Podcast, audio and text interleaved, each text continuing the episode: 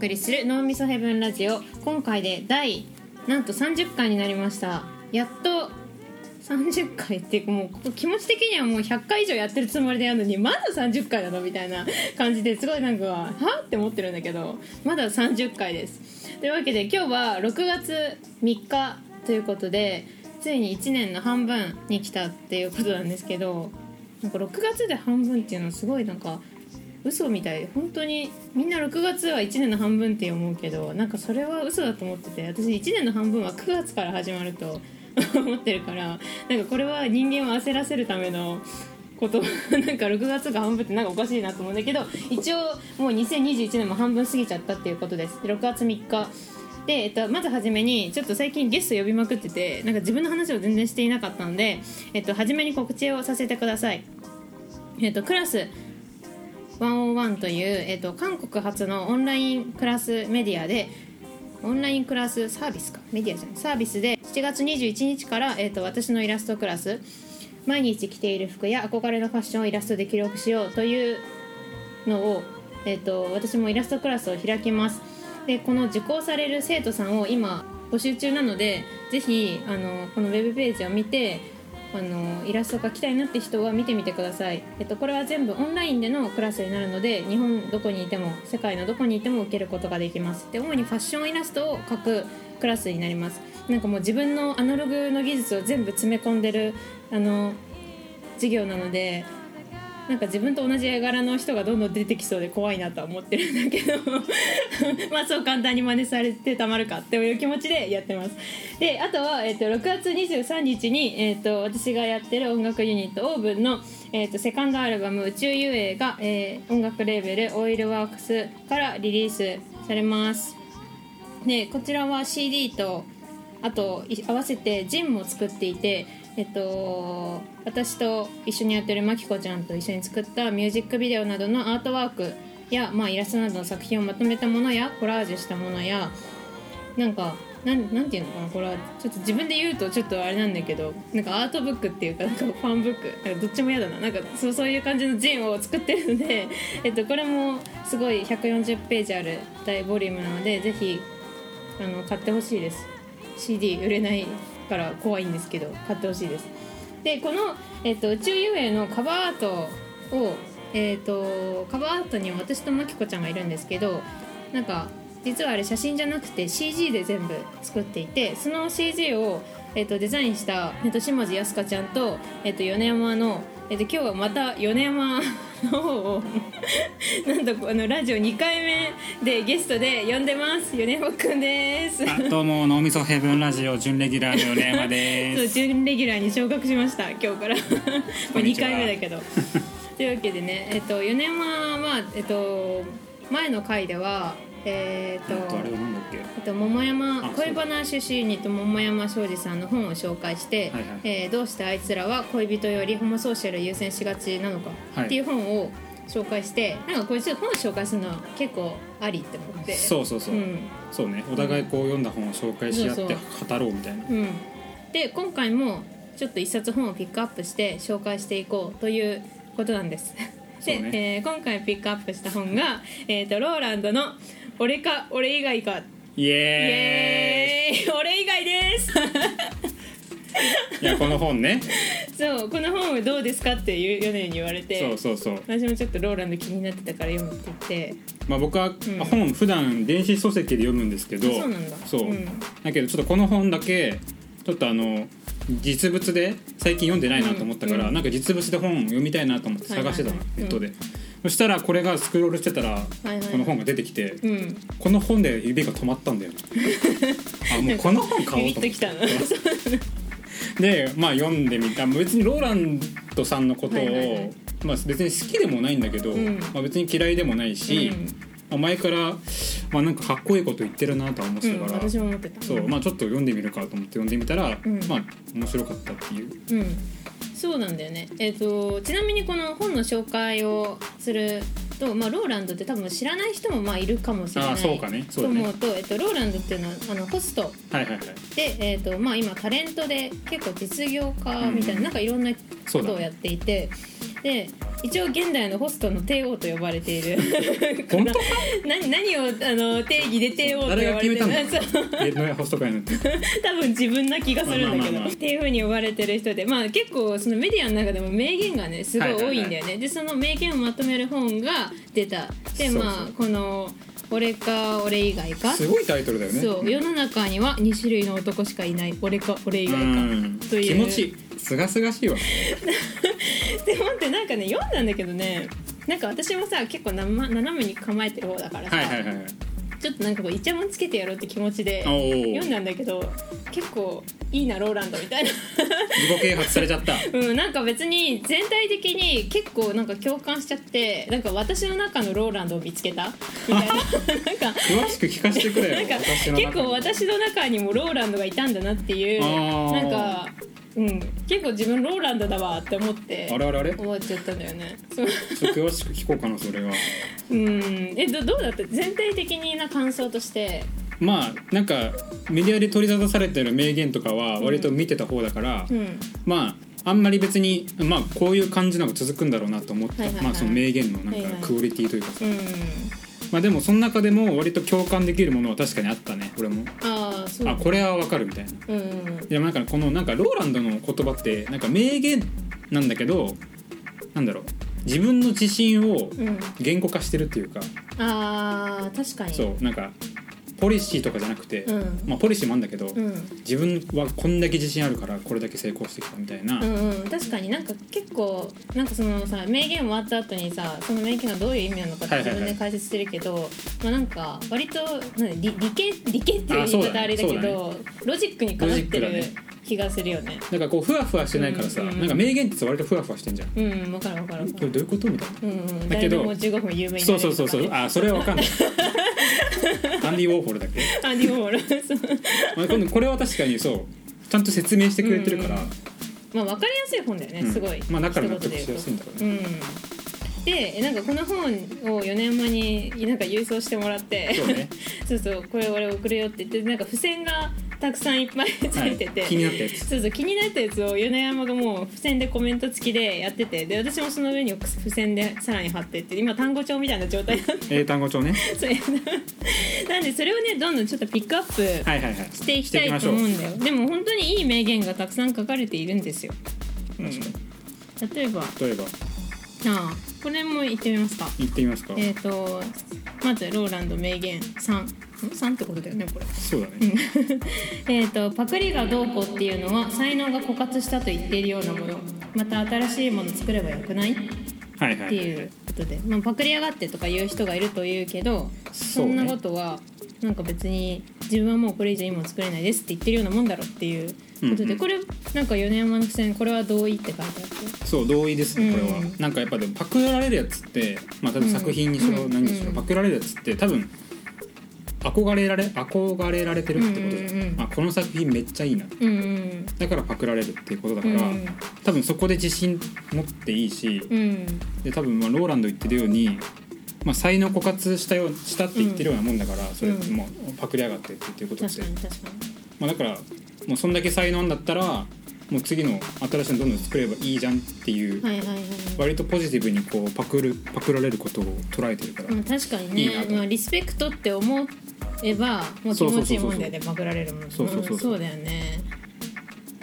まあ確かに、ううん。例えば他には、えー、とローランド名言5、えー年齢はどれだけ生きたかは教えてくれてもどう生きたかは教えてくれないだろう。っあーていうのがあってえーこれ結局これな何を言ったの？これ年齢別に若いくせにとか例えば大人なのにみたいなことをよくまあ人は言いがちだけど、ん。なんか実際年齢ってそんな関係なくないっていう。なんかそれ今まで自分が生きた時間をどう生きてたかってことの方が重要じゃないっていう話だよね。そうだね、うんうん。なんかやっぱり嫉妬する人っていると思うんだよね、うんうん例えば私より若いのにうんあんなすごいことを成し遂げてるみたいな、うんまあでもそれは今このローランドが言ってるように、ん。言ってるように。そうなんかその人がやっぱりそれだけの年月ではいはい。めちゃくちゃ努力してきたっていううん。ことだから、なんか数字にとらわれる必要は確かにないとは思うけどまあねでも私ここ一点言いたいのはお？その年齢 年齢なんか気にするもんじゃないみたいなことを言ってるやつほど年齢のことめっちゃ気にしてるよなっていう。バレた。結構なんかそれはね前もう別にそれがどうとかじゃないけどっていう事実を気づいたんだよね。なるほどねんか年齢とか別に関係なくないみたいな、はいはいはい。別にその友達もすごいなんかすごい若い10歳下の友達も10個上の友達もいるし、うん。みたいなこととかすごい言う人って、うん。あ多分この人って結構年齢のこと実際気にしてんだよなっていうふうに、ままあね。そうそう思うからこそ本当あえてにそこを言うっ気にしててなことはねければ言わないような気がするっていうのはあるから。なるほどね。年齢ね。年齢は難しいよね。なんか私も年齢関係ない派の人間だったんだけど、はいはいはい。どうしてもね。なんかた誕生日嫌いって言ってなかったっけそのあ誕生日なんか嫌いだね。なんか誕生日ですっていうのもはいはい。なんか前言ってたよねなんか。うんなんかあんまりだからなんですかみたいな。自分にもだからなんですかって思うしなんか祝われるのもなんかよくわかんなくて。あー。で誕生日って何なんだろうって確かなんかラジオで言ってたね私。そうそうん、そうそう。そう言ってて。でもなんかそういうこと言ってるやつの方が年を取ることにすごい。一番気にしてるめっちゃ私気にしてんだよ結局。っていうふうに自分で気づいて年年齢を関係ないって言いたいけど正直綺麗事だぜっていうふうになぜ？なぜ？だぜっていうロローランここつけてるなでもローランドだしな年齢は関係ないよな。でもまあこれはまあ結論、まあ、うん。成功したから言えることじゃない、あまあ確かに。こう年齢関係ねえわみたいな確かになんかそう思った俺は結論としてはまあ、まあ気持ち気の持ちようっていう言葉も嫌いだけど、気の持ちようっていうふうに言えばこういうことはすごい大切だなとははいはい。思うんですけどえーっとねじゃあ次ははいはい。ローランド名言5、えはい。ちょっと待ってこれやっぱ数字なんかおかしいよね。ここまでカテゴリーって意味か。カテゴリーか。カテゴリー。うんカテゴリー5 まだ5しか進んでないの。にって思って、うん、この部屋が汚いの。それとも俺が綺麗すぎるから汚く見えるだけ？うん。これはね俺笑っちゃったんだよね。これどういう状況で行ったんですかね？えローランド氏が従業員の寮の部屋を抜き打ちでチェックした時に言った一言。まあだからその汚い部屋だったのかな、まあでうん。まあちょっとこれは笑っちゃいましたね。名言っていうよりかは笑っちゃそなんいうましただよ。なんかこの本のいいところは、うん。半分名言なんだけど半分は俺か俺以外で大喜利してくださいっていう感じになってるね。そうなんですよね。そうそうなんかあれなんか大喜利の大喜利の人かなこの人みたいなっていうそこがすごい面白くて、いやこのこの言葉に関してはうん。俺ちょっと藤原あのお笑い芸人の藤原のうん。フジモンのギャグを思い出しちゃって、うん。うんうん。あの人のギャグで中にうん「あれなんかこの部屋狭くない?」みたいな,、うん。なんか芸人が振るのよ、はいはいはい。そしたらフジモンが「いや俺の顔がでかいからよ」ああっていう。俺の 俺の顔がでかいからこの部屋が小さく見えんねんみたいなそれとめっちゃ同じじゃんこれ。と同じじゃん。うそれで めっちゃ笑っちゃったっていう。確かに確かに。確かに。でもこれとちょっと似てるなと思ったのが次の名言の、このジャージばかり着ていたらジャージが似合う人間になっていく。はいはいはい。でまあローランドさんは結構タキシードとかスーツとかがきれいめなね。きれいめピシッと着るのが好きで、まあ、たまたまここのある話では、まあ、正月に実家で過ごしてた時に、まあ、結構ジャージを着てた時があって、う。んそしたらまあ次いきなり仕事で、えースーツ着るってなった時になんか全然着こなせてないっていう感覚になったから、うん。まあ、ジャージばっかり着ていたら結局ジャージが似合う人間になっていくというはいはいはい。ことなんですよ。まあたしまあ確かにってまあ人によるんだろうけど、うん。まあでも人って多分環境にうん。こう左右されやすい生き物なのかなってのは結構思う俺は。まあ、そうだよね。だからまあそのダラダラダラダラした格好部屋着とかパジャマみたいのでコンビニ行くとか、うん。じゃなくてそういう時も身なりとかをいつもきちっとしてれば、うんうんもう内側もきちっとした人間になっていくっていうことだよね。だからもう精神までうん。もうタキシード着てるってことでしょ、うん、精神タキシー。でもなんか本当にでもなんかでも人間だけじゃないらしくて環境の話って。ドえそうなの？そうなんか、うんダルマメダカっていうだるまめだか。うん。あのメダカがいるんですよ品種、はいはいそのメダカってあのその品種そのダルマメダカっていう品種を作るために、うん。その環境のこの衝撃を与えないといけないんだってそのへー。生育環境に、はい。でどういうあのかんあの与えるかっていうと、うん。なんか水温をまず28度以上に上げなければいけない、で普通のメダカはそんな高くないらしくうんうん。上げなきゃいけない。うん。そうすることでなんかメダカのか体がこううん。遺伝子反応を起こして、うんこうなんかだるま型になっていくっていうかだるまメダカのフォルムになっていくらしくて。まあなんかそれその本である本でそのことを読んで、うん。まあ、確かに人間も例えば海外に行ったら英語を覚えるしみたいな。えでもちょちょちょ待って。でもそのダルマメダカはえそれ品種改良のなんか人間のなんかえエゴというかえそれはなんかでもあれだよ、うん。ウーパールーパーとかもそうだよ。ウーパールーパーとかもうん。あの水辺にいるとあのかみんなが見たことあるウーパールーパーなんだけど、うん。なんか乾燥した場所にうん。乾燥した環境に行くと、うん。トカゲになってくるトカゲっていうか、へえなんかもうエラがエラがなくなってくっていうか。すごいよねそれ。だから動物はもうマジで、うん。その体の変化に環境が及ぼすっていうか。確かに人間もさなんか狼に育てられた子とかさこ極端な例だな。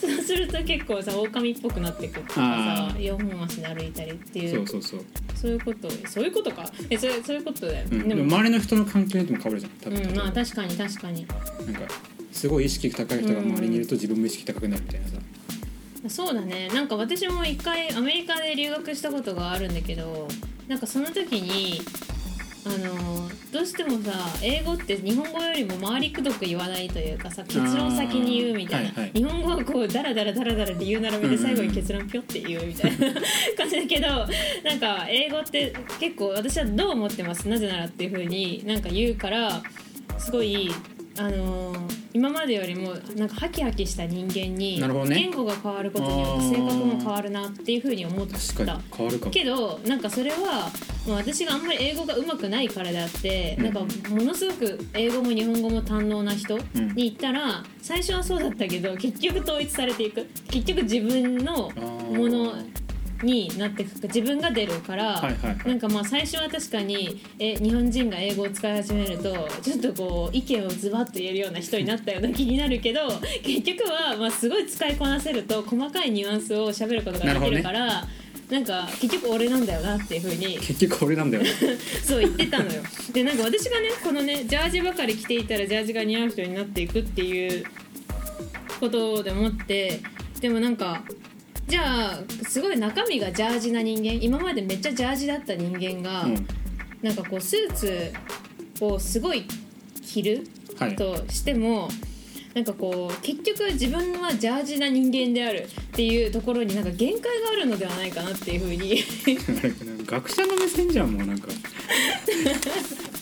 思うの。だから。なんかなんか最初からスーツが好きでスーツが好きで、まあ、ローランドさんみたいにもうスーツ着こなすぜっていう意識のある人うん。ともともとジャージ出身です、うん。だけどなんか俺もスーツっぽくなんなきゃと思って、うん。まあ好きでというよりは自分を改革したいという気持ちで、うん。ジャージからスーツに変えた人では、うん。結局スーツに着られてるというか、まあ、一見着こなすそれはなんか慣れれば着こなすかもしんないけど、自分のジャージな人間であるっていう限界の壁にどっかで当たるんじゃないかなと思うんだよね。ああじゃあ100%タキシード人間にはなれないそう慣れいないんですよ。なるほど。100%だ100%シード100%シード おいおいおい。攻めないでよ レギュラーになってから当たりが強くなってきた100%タキシードの人間にジャージ上がりの人間が本当に好きで好きでタキシードを着てる人になれない気がしてなんかそこは一個越えられない壁な気がするんだよね。だから結局ジャージな人がタキシードの自分になりたいと思っても100%タキシードにはかなわないから結局タキシードでもジャージでもないなんか新しい第三の自分を探すしかないんではないかっていう。これ言ってる意味わかるいかな？やいや教授 まあだからじゃあもう人は生まれつきに寄っちゃうってことか結局。っていうとこもある気がするんだよね。ね。まあでも確かに結局お母さんの晩ご飯がやっぱ好きだわみたいな、どれだけうまい飯食ってきてもさ。そうそれも確かにそれもあるかも。それもそうだね。かもしれないね、うん。それと似てるのかもね。うんな気がするんだよね。だからなんか難しいなんか環境が人を変えるっていうのは私は結構どちらかというと賛成派で、うんなんか環境大学とかもあまりここでいいやっていう気持ちよりはやっぱ行きたいところに行くた方がいい気もするし。あって思ってでもなんか私はなんかその最初にねアメリカ行ったのが結構私は衝撃的で、うん。なんかすごい行ったらなんかこう特にファッションとかも本当にただ短パンに T シャツとかだけでもはいはいはいめちゃくちゃかっこよく決まってるとか、なんかすごいなんか感情とかもすごい素直に表現してるところとかもなんかいいなと思って、うん。で1回なんか2週間ぐらい行ってで日本戻ってきてすごい感化されちゃって私もなんか T シャツ短パンでずっと大学へえ なんか行ってたの。でその後になんか本当にやっぱアメリカに行きたいと思ったから、うん。まあ1年行こうと交換留学を目指したんだけど、はいはい。まあ、その試験に受からず、ん。まあ、自分の自費で1ヶ月だけ留学したのね。でもなんかそしたらやっぱり1回目行った行った時よりもなんか刺激がすごい少ないというかなんか私アメリカに1ヶ月なんか行っちゃったら私のクリエイティビティがすごいことになっちまうぜみたいな 気持ちで 行ったの。あんな自由で楽しい国かに行ったら。ああいう刺激的な国行ったらね。そうそうそうそう。すごい全然やっぱ日本と違うと思ったのに、なんか行ってもあんまり変わらなくて。あれ？みたいな。結局その語学学校のクラスでも自分がいる位置っていうのは、うん。まあキラキラした女子のちょっと後ろにいるなんかわかるでしょ？なんかそういうクラスカーストみたいなところも日本と一緒だし、一緒だし。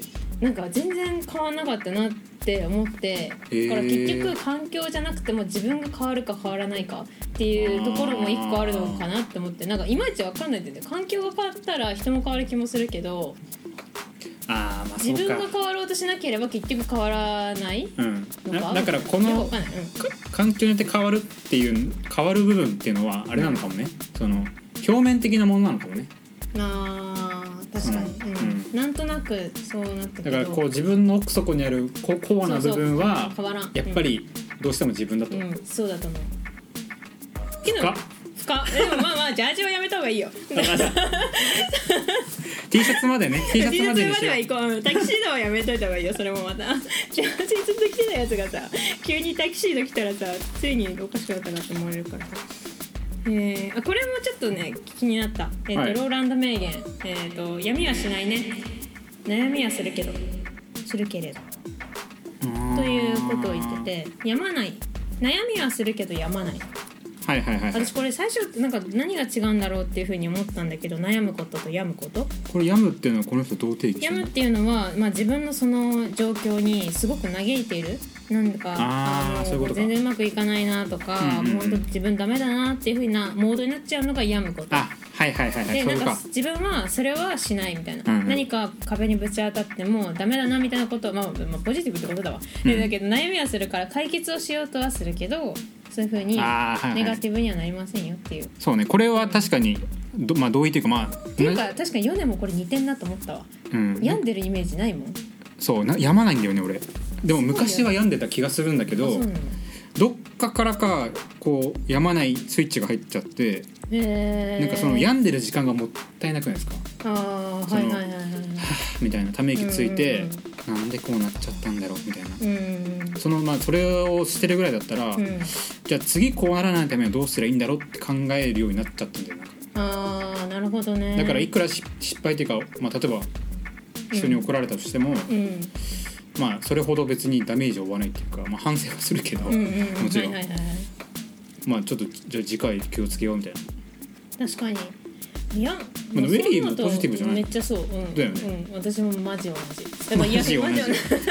マジ同じだけどでも病んでる人の気持ちもなんかが私結構あんま理解できなくてすごいそれを割と周りに何なのっていうふうになんかちょっと病んでる人が理解できなえい病んでる人の私もえ病まずに解決すればいいじゃんっていうふうに思っちゃうの、んんだからそれがなんか病んでる人にとってはこいつって思うらしくて。分かってくれよみたいな。うんなんか病んでる時間もなんか有意義なっていうこともあるのかなってなんか思います。あその人にとってはね。そうそうそうそうあまあそれは確かに。その決めつけは良くないかもね、うんそうなんだよね。だからそうなんだよ。なんかね結構ドポジティブっていう縛りをつけるといろいろ言えるんだけど、うん。なんか果たしてそれが全部正しいのかなっていうふうに思い始めてる、まあ、27歳です。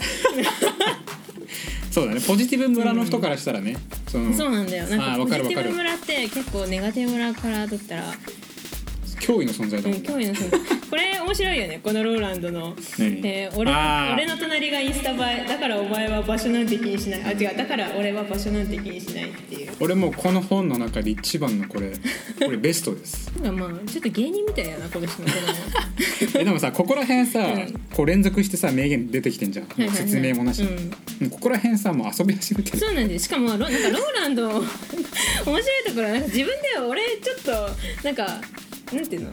そう中二病だよなとかも最近すごい言っててなんかあー。YouTube とかで。自覚してんの？そうそうなんかこうすごい全部を自覚してすごい、まあ、いろんなポジティブ人間だとかすごい俺様っぽい感じをすごく、まあ、ある種めちゃくちゃ俯瞰して見ているはいなんかすごい冷静に分析してる自分がいるっていうのがななんか面白いなと思うだからそういうアイドルっぽいところとなんかその実業家というか、うん。なんかすごい分析的に見てるところのバランスそうバラがンスがなんかうまいのか。うまいからなんかあんまり嫌われるような人じゃない気がするんだよね。あー。こういう尖ったこといっぱい言ってても。でこういう人に限ってうん。ちょっと弱みをさらけ出すのよ、そうわかるわかるわかる。恋愛できない俺とかね。そうそうそうそう。う。まいよね。そうなると本可愛いなってなっちゃうね当に そうなんですよ。でこれすごいおすすめです。俺か俺以外か。うん。という。うん。だから結構だからこのローランドみたいにはな派手な生き方をうん。してない人こそ読んでみたらいいまあ、かもしれない、にそうかもしれない、うんなんか衝撃の内容かもしれないしうんうんもしかしたらね、うんうんそうだね。で、えっと今回そのまあこれは名言がまとめられた本ってことでうんあのなんかみんなもなんか自分の中のなんかこう人生で出会った、はいはいはい。残った名言的なものあんのかなって響いた名言。そう思ってあの募集したら結構たくさん回答をいただいて本当にありがとうございますみんな名言好きだな。すごいなんか私一生分の名言をここで聞いた気がして そうっすよねそうっすよねって思いながらスクロールしてたんだけど携帯をでこれだからヨネもね答えてくれてはいはいはい。そのヨネの名言えヨネの名ヨネが、えー、と名言だと思ってるもの、えーと「人間は楽をすると不幸になるの」by マツコ・デラックスいやえマツコ・デラックスーはマツコ・デラックスはもう名言大量性ゼオキよ。なんかこれ番組で言ってたんだけど確か。あそうなんだ。うん、なんかこうマツコの番組って最初めちゃくちゃおちゃらけてんのに、うんなんか最終的にめっちゃ深い話になる。感じああるじゃん、はいはいでその中で多分言ってて。ちょっとそう思うと島田紳介と似てない？島あ田紳介もさおちゃらけあーそうだね。て時々締めてくる。あそうだね。うん、でなんか明朝体でさテロップがキラキラキラみたいな。名言タイム来たって思うけどなんか確かにマツコさんもさ似てるとこあるな。あでもこの名言に関してはうんちょっと、まああうんうんうんってなるとこもあるんだけど、はい。ちょっとまだ人生経験が浅いからか分かんないけどうん。まだ腑に落ちてない。あそうなんだ。からちょっともやっとするのもあるんだけどあーはいはいはい。そこもなんか含めて気になってなるほどね。しまあ楽をすると不幸になるのって言うけど、まあ、時には楽をするのもいいんじゃないかっていう、いいんじゃないかって思う時もあるしさ、うんうん。でもまあ確かに仕事って大変なこもんだからっていう人いるじゃん。あーはいはいはいはい。なんかそれとニュアンスは似てんのかなっていう、まあ確かに確かに、まあ、楽したいけどなでも。だから楽上手に楽しようと思うことはそれは努力なんじゃないの？あ ちょっと名言今言っちゃいました。ね。だからなんか本当の楽しようという怠けるっていう風になってしまってそのなんかネジを緩めちゃうと結局はゴロゴロゴロゴロゴロゴロ魚下に転がっていくよってことでなんかまあうまくやってけってことだろうかな。だから自分が頑張れることを見つけなさいってことなのかな。うんそうなのかもしれない。ら楽に頑張れることを見つけなさいみたいな。そうそう。そう名言って意外とどう捉えるかっていうのが、なんか難しい気もするよね。そうね、うん。なんかいろいろね来てるんですけど。エリーが気になるねこれもね気になるけど。このえっ、とねなんかすごい面白いなと思ったのが、はいあはいえっ、とラジオネーム、えーピンクレディーさん。えっと20歳までのブスは親の責任。20歳超えたら自分の責任ってえいうのがあっー、どうていうことだ？だからまあでも女性に言ってんのかな？どちらかというと分かんないけど、うん。もう20歳までそうどういうことだと思ったの？どういうこと？まあ、まあ、まず一言で言うとどういうことだと思ったんだけど、うん。20歳までなんかブスなのは親の責任かもしれないけどその、まあ、こういうなんていうの顔って変えられないじゃん。だけど、はいはいはい。あの20歳超えたらそこに努力でまあ特に女性はなんか化粧とかなんかこう自分に似合う服を着るとかそういう美容で努力ができないから、うん。20歳超えても自分ブスだブスだって言ってんのはいやお前の責任もあんだろっていうふうにあーなるほど。思えっていうことなのかなと思って結構どっから出てきた名言だなこの方何歳なんですかねちなみにね。確かに。20歳瀬戸際なんですかね。わかんないですけど。まあでもまあそうかそうかもね。そうなんか面白いなと思って自分のこの生まれ生まれの環境のせいにすそうんそう。なでもね私はなんかね親がねもう私が小学生ぐらいから「エリちゃん整形した方がいいよ」ってえ？言われてえ？でこれはねなんかあのちょっと変だなって思う人もいるかもしれないんだけどなんか私親が韓国人なのでそのうんお母さんが。うん。でこれは本当に文化の違いなんだけど私ああそういうこと？そう。なんか小学生の時からもうおばあちゃん家行った時におばあちゃんも二重整形した方がいいよっていうふうにあおばああちゃんですらも言うんだよね。韓国の文化というか。そうそう韓国の文化はなんかその気になるんだったら別に整形すりゃいいじゃんっていうことで私別に気になるとは言ってないのに。一言も言ってないけどそう二重整形をなんかすごい言われえーそそれが面白いよな。そうすごいなんかね面白いなと思って結局私は知ってないんだけど、んなんか 韓国では別に20歳までのブスでも変えられるという。それは自分の責任であるっていう ことな気がする。なるほどね。そうそうそう。これ結構日本的なとこだなと思って。でちょっとなこれめっちゃ似てんのがあってね面白いと思ったのは、はいはい。えーラジオネーム、えーイエローレディさん。えっ、と デブは言っていいけどハゲはダメ、えーデブは自己責任だけどハゲは遺伝だから。これめっちゃ嘘辛辣じゃない？これ。これ名言か？いやーちょっと審議ですねこれ。そうなんだよっていうふうなまあ置いといてまあうん。言ってることは分かりますよ。うん。デブはね。でもまあデブもでも遺伝ってこともあるよなって思うけど。ねまあ確かうん。にご両親がうん。ちょっと太めの体質で私厳しいと思う。うん体質的に太ってしまうってこともあるかもしれないけどね。なんか気になった、俺はどうだろうな。これ気になります。はい。元カノは所詮元カノ。今の彼女にはかなわない元彼と復縁したかった時に親友に怒られました。あこれすごいいい親友持ったよなって。ああ思った私は。うん。しかもこれが、えー、と今カノの方が言われてんじゃなくて、はいおめえはもう今カノに負けてんだっていう ふうに言われたという状況でしょ。なるほどね。元彼と復縁したい、うんうんうん。けど多分彼はもうすでに新しい彼女がいた、うんうんうん。けどそこはもうパシッと切り捨てろっていう切り捨てろなるほどね。ででも俺逆にさこれうん。これ女性から来たんでしょ？そうこれ女性から来た。なんかここれこういうことになってさ男性のイメージがあったんだけど割とえそう？なんか女性はもうきっぱりするっていうかもう別にもうはい関係ないみたいな。あ確かに。次の次次みたいな、っうん、なんか女性は上上書き保存のそうそ生きうそうそう。物っていうもんね。ていうのをイメージがあったから。いやいやいや結局それもね人によるよ、うん、なんかズルズルズルズルしてしまう人もいるんですよ多分。偏見だったらすいません。いやここそれ確かにでもそれでちょっと似てるって思ったのが、うん。えっ、とラジオネームえっ、とアディダスさん 急にブランド。えっ、とえー男一瞬ダチ一生っていう。ああこれいいよね。あのねそう。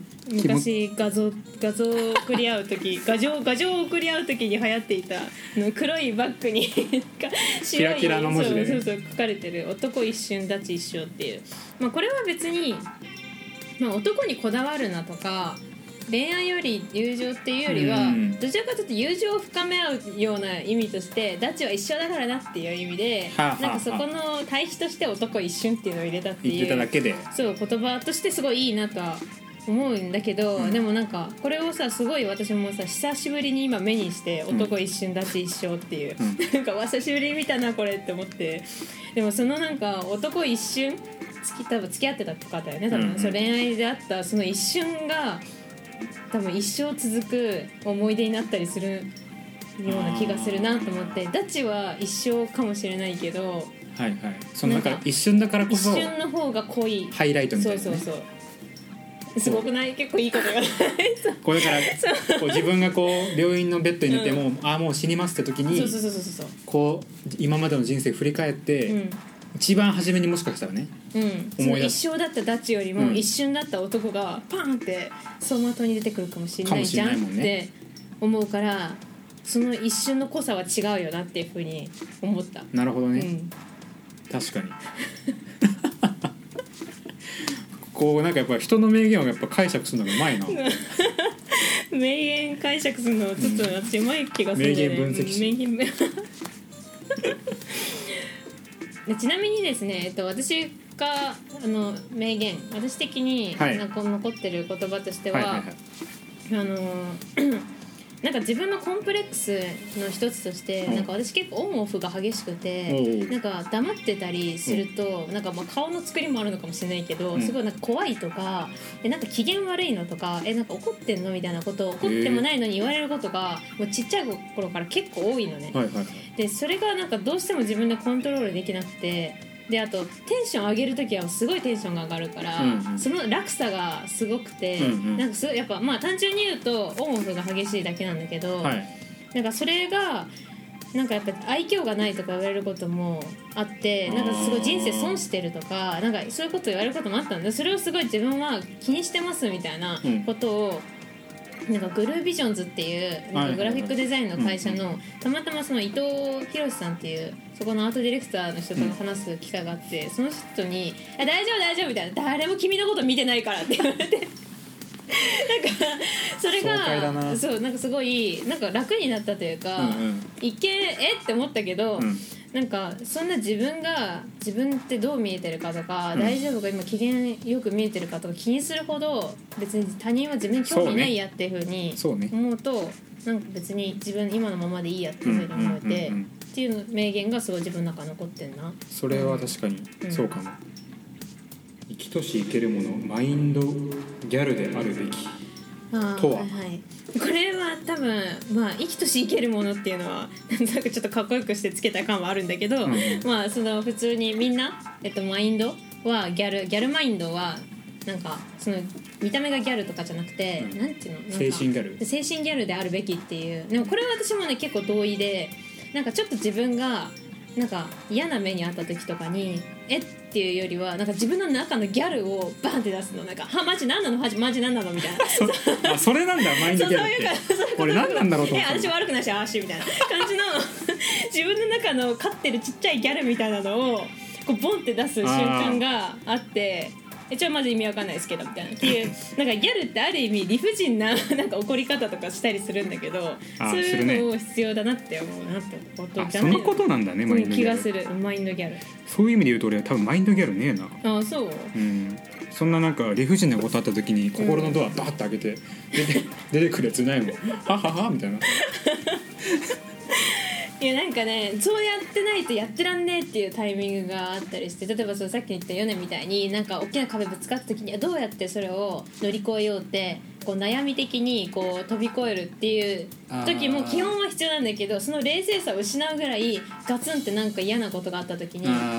あまあ、特になんか電車の中とかでさ知らねえやつがさ、うん。なんかめっちゃキレてくるとかさあった時とかもうそういうこととかとかにマジはマジ何みたいな感じの自分の中のギャルを出すっていうのめっちゃ大事、うん、ギャル買っとくといいよ。欲しいわ、うん。ギャル。ミニギャル。ミニギャル欲しい。まあそうかな。あとこの2頭追うものは一頭も得ずってよくある言葉。まあちっちゃい頃から聞くね。ねでも私これ無理なんだよねこの超欲張りだから私なんなら2頭追ってるうちに3頭目もえなんかあーあ得 らーそうれたいってねそうね思っちゃうタイプだからこれ私できないなと思った。でもなんかもうなんか昔この多分こことわざだっけこれことわざかわかんないけど。そうそうことわざだと思うよ。なんか中国かな、うん。中国のことわざじゃん？二頭もの一頭も得ずってさ、うん。なんか昔のその時代だったらそうだったかもしれないけど、うん。なんかもう今これもう無理じゃない？なんか。いやもう無理じゃない状況的に。だっていろんないがろんなこうスキル持ってないと無理じゃない。だからこう一人一人一つの職業を持ってうん。一生を全うせよみたいなさ時代があったわけじゃん。そうん、時代。そう何お前料理人のくせにさ、ん。サッカー選手やってんだよみたいな。はいはいはいはいはい。ってイチャモンつけられる時代があったわけにじゃん。うん。でもそれ今さあんまもう珍しくなくなってきてるなんか確かにそうだね。えこれダメだね。え これ。ダメだね。これダメだね。簡単な4文字で片付けるというのがこれは今の時代で言い換えると2頭もの1頭目はーい。ごめんなさはい。お疲れ様です。入れ替えなのであそっか。あーすいません。了解お願いします。やばいやばいあでもオッケー大丈夫、うん。えーというわけでですね ちょっとトラブルがありままして、えっと、今回は、えっと、音楽スタジオでちょっと撮ってたんですけど スタッフさんからもうやめろ、やめろというなんかカラオケ方式じゃないんだねあのもうすぐ終わりますとかじゃないじゃないじゃない。交代ですっていうふうに来たのでちょっと出ざるを得ないということでなんかすごいなんか盛り上がってたんですけど何話しちゃったか忘れたんだけど。ということで今ちょっと今外にいます。はい。えー、というわけでえっとまあ最後まとめまとめられるかわかんないんだけど まとめるとでもね私結構なんか名言集みたいなの読むのが割と好きでおっていうよりは村上春樹の名言集とかな。なんかそういうのをすごい名言集ばっかり読んでその人のごの作品は何も読まないっていう すごいなんかめっちゃ薄っぺらだなおい。薄っぺらな人間なんだけどでもなんていうのかなんか名言逆引きっていうか村上春樹の名言集を先に読んで、なんかその名言がなんでその名言になったかっていうのを見てそこから本を読むとかあそれも面白いかも。そうそういうやり方をしたりとかしてるんですよ。でなんかまあ今回質問もたくさん募集したんだけど、うん。結構いろんな名言が来てたからなんかやっぱみんなも自分の中になんかこう名言を持ってるっていうのはなんかねね。っちゃいなんかお守りみたいな、なんかあった時にその言葉を思い出すとちょっと元気が出るっていうまあ確かに。ことは精神安定剤かもね。そう大事だよね。言葉一つでそうなるってすごいことじゃない、うん。まあでも俺一つだけ言いたいのは、うん。あの名言を言おうとする人は嫌いです。確かに言ってやろうっていう人ね。それ分かんだよねそういう人は。大体。ちょっと間開けてね。というわけで、えー今回は、えーデザイナーの米山くんを呼んで、えーっとローランドさんの「俺か俺以外か。以外か」という本を紹介しました。というわけで、えー来週じゃない再来週じゃないわ。え何が言いたいんだっけ、えっと、あ最後に、えっと、1曲 流して、えー終わろうと思います、えっと、今回も、えっと、この間パンダゴルフちゃんと一緒にカバーした曲、えージミ・ヘンドリックスの「パープルヘイズ」を流して終わりたいと思います本日のゲストは米山くんでした。ありがとうございます。またじゃあ次回かな？うん、そうそうまた また次の本で、まあ準レギュラーなんで。もしなんか希望の本があったら教えてください。あそうね。読んでほしい本読んでほしい本で ではではさよなら